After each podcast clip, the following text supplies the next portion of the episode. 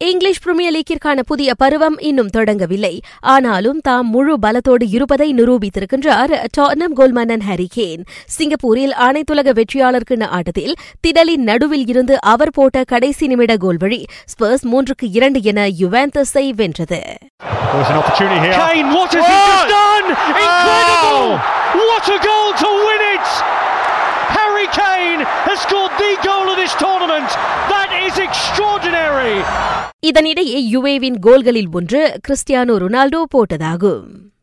இரு புதிய ஒப்பந்தங்களை நிறைவு செய்யும் பணிகளை மான்செஸ்டர் யுனைடெட் நெருங்கியிருக்கிறது. அதில் ஒன்று எண்பது மில்லியன் பவுண்ட் மதிப்பிலான லெஸ்டர் வீரர் ஹாரி முக்வாயருக்கான ஒப்பந்தம். மற்றொன்று பிரான்ஸ் கிளப்பான லில் வீரர் நிக்கலஸ் பிபேவை உட்படுத்தியது. அவருக்கான ஒப்பந்த பேச்சுவார்த்தைகள் கிட்டத்தட்ட கைகூடும் நிலையில் இருக்கின்றன.